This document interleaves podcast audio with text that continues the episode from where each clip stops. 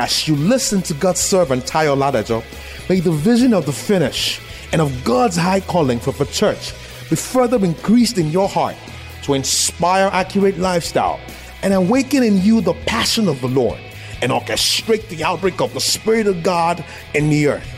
Be blessed in Jesus' name.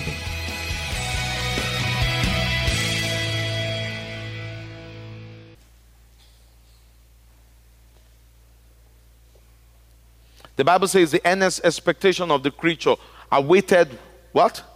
The manifestation of the sons of God. A people that are reflecting his image, reflecting his righteousness, manifesting the image of Christ. That is the purpose of becoming more and more like Christ. The purpose of becoming more and more like Christ is to what? Is to manifest his image, to show forth his righteousness in the earth. Psalm chapter 145, from verse 8, 8 to 12. The Bible says, God is what? Gracious and what? Full of compassion, slow to anger, and of great mercy. All of that seems to describe something, his nature. You understand? His attribute, not his power. Amen that the attribute of his love is gracious. God is tender. Isn't that so? God is full of compassion. God is not vindictive at all. He's absolutely compassionate.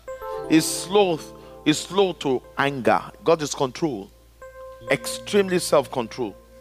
Amen. He's plenteous in mercy. That is who God is. His divine nature. His attributes. Verse 9. The Lord is good to all, and his tender mercy are over all his works. All his works shall praise, all thy works shall praise thee, O Lord. Particularly, all, all, the, all thy works shall praise thee, and thy saints shall bless thee. Now let's read more about his saints. They shall what? Speak of the glory of thy kingdom and talk of thy power. When your saints speak, what are they going to speak? The glory of this world, of the kingdom of this world? No, of thy kingdom. When thy saints will speak, they'll speak of what? The social class?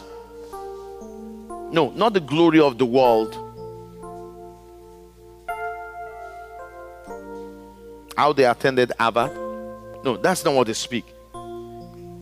They don't speak from that point of view, they speak from the kingdom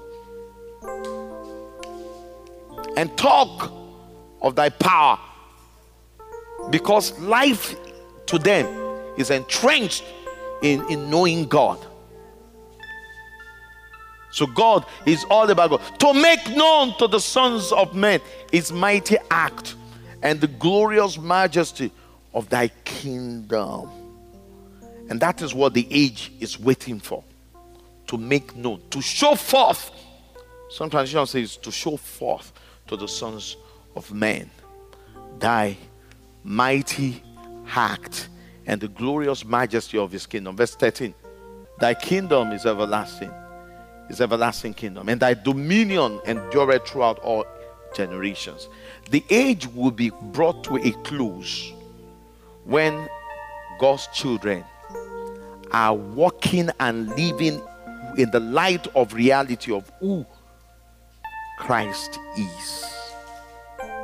He is full of grace, full of compassion. He is slow to wrath. When we begin to know who He is and live in the reality of who He is, when we live in the light of who He is, our words will not be ordinary. Our actions will not be tame will not be will, will not be made will, will not will not be weak. It will be potent. So the first thing about who we are in christ is living in the light of who christ is. Knowing god is the first and the foremost when we talk about knowing who he is when we know Him as compassionate, and then, you know, let me tell you something. Christ is never leaves with us. The Christ is Christ never leaves with a sense of insecurity. When you know the compassion of God, it doesn't matter who wants to take from you. You understand? You will let it be. You will let them have it. You see, when somebody hurt you and you just say, it really doesn't matter. It's because you know who He is. You are secure. You are blessed. And may God grant us that grace. May God grant us that grace to overlook the fault of man. May God grant us the grace to walk and show forth His righteousness. May God grant us the grace that what matters to men is not what matters to us. You see, what matters to us is not success of this world. What matters to us is not to amass wealth. What matters to us is not to build a big ministry. What matters to us is His glory, is His love, is His power, and is His compassion. Thank you for listening to this timely word of the Lord.